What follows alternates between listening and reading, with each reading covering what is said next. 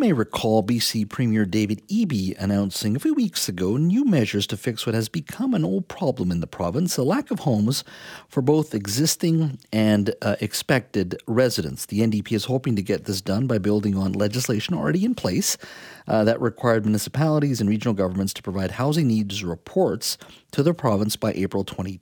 22 and every five years moving forward. Now, the plan is to have these reports reviewed by the provincial housing ministry, which will determine if a how if how uh, will determine if housing targets should be set for a particular municipality. So it's a bit of a it's part carrot and part stick.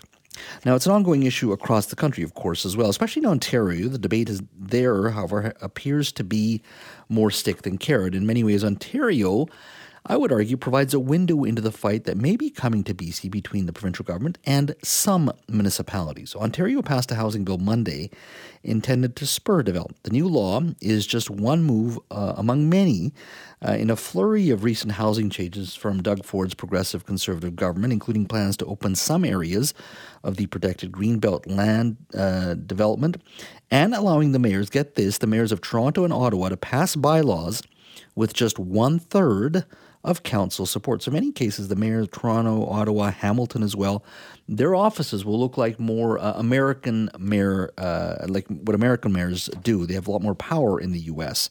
So, it's quite interesting that you can pass bylaws with just one third of council support in certain major cities, Toronto and Ottawa, Hamilton as just three. Now, Premier Doug Ford uh, is making this push as his government attempts to get 1.5 million homes built in the next 10 years to deal with the uh, growth projections there. Now, coincidentally, uh, Toronto Mayor John Tory uh, brought in his uh, 2023 Housing Action Plan to City Council yesterday.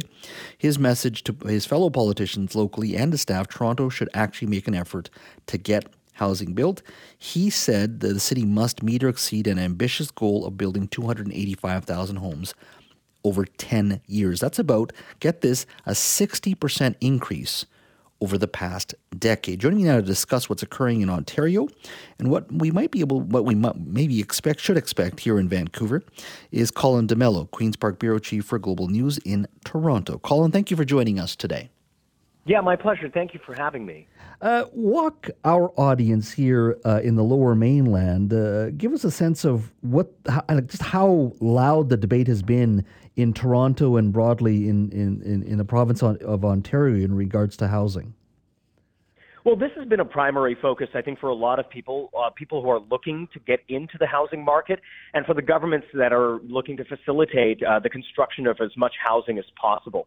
The Ontario government set a, a, a target. They want to build 1.5 million houses over the next 10 years or so by 2031. Uh, that's a huge target for them to be able to achieve by the end of that uh, the, de- the decade.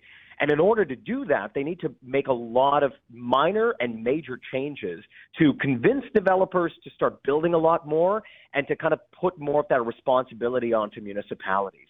So one of the things they started doing was they started giving a lot of the larger municipalities, cities like Toronto, Ottawa, Hamilton, London, etc., some goals for how many houses the province wants those communities to build. And they want those communities to come back to the province with a strategy to say what they're going to do to actually build those houses.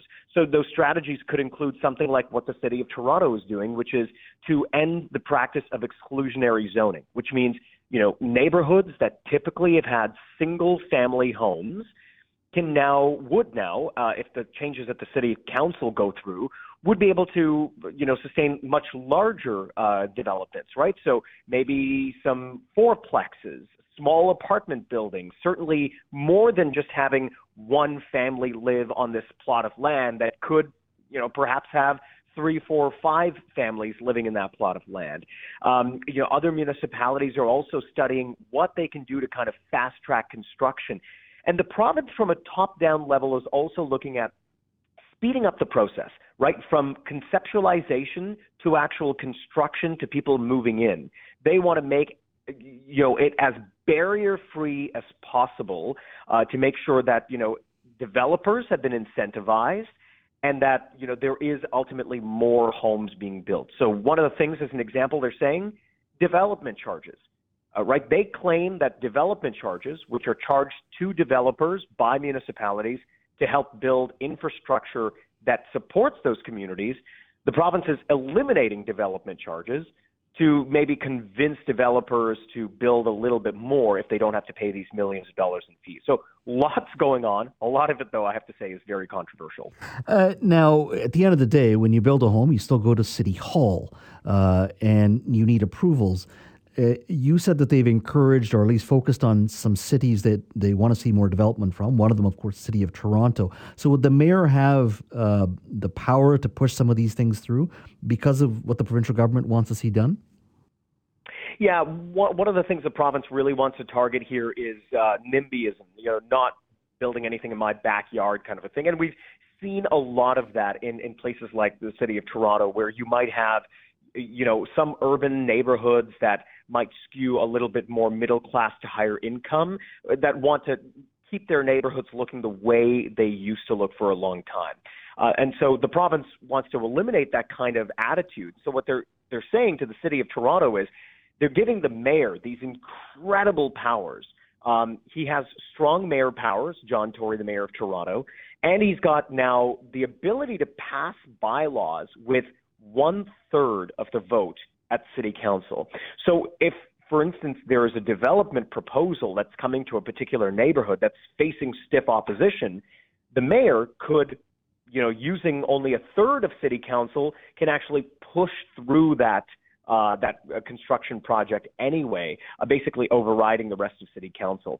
Um, it is a very controversial measure, but one that the province is hoping will, you know, be able to fast track uh, construction and really maybe quiet down any of those naysayers um, who who might be opposing any kind of developments. And, and the province is kind of you know in, in a bit of a, a tight spot, right between a rock and a hard place, because there are lots of communities that are saying you are the ones responsible for facilitating all of this construction.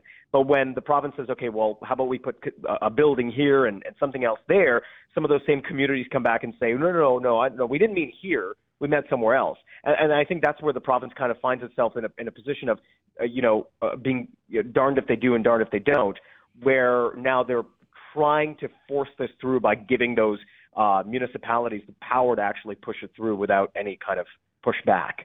Uh, is the premier uh, and the mayors, mayor of Toronto, and some of these other big city mayors in Ontario, do they have the public on their side, uh, broadly speaking, uh, in regards to some of these controversial uh, policies?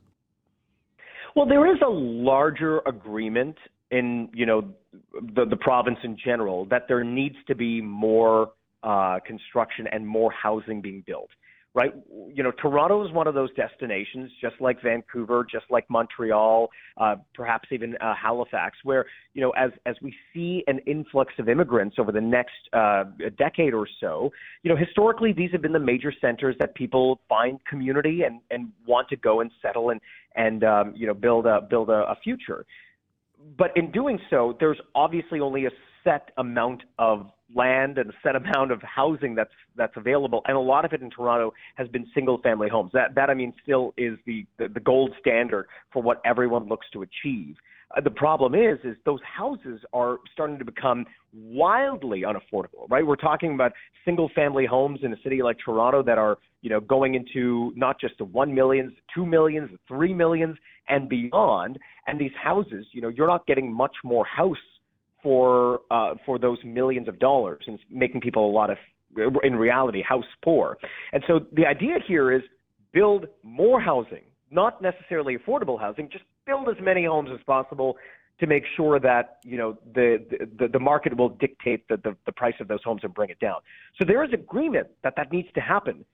But the way the province is going forward with it has definitely landed them in a lot of hot water because there are questions as to whether it's the province that's driving these plans or perhaps developers who are driving these plans because developers stand to profit a lot. For the mayor of Toronto, you know, there have been a lot of accusations of being anti-democratic because typically in Canada you would have a 50% plus one that wins any kind of argument. Here you would have, you know, 33% wins the argument of the day. And, and a lot of people are saying, well, that simply is undemocratic of, of the, the, the mayor of Toronto to have that. So you know, it really depends on which which way you you you land here. But there has been a lot of controversy and pushback about some of the plans that uh, the, the governments multiple have been making. Well, the similar talk uh, similar talk is occurring here uh, in the Lower Mainland in British Columbia, and, and we're watching Toronto very closely because uh, you've brought in legislation. You're now moving forward with it, and we have been talking about it, and we expect more to occur uh, in the weeks and months ahead. So uh, we'll definitely be uh, keeping a close eye. Colin, appreciate your time today. Thank you. My pleasure. Thank you for having me.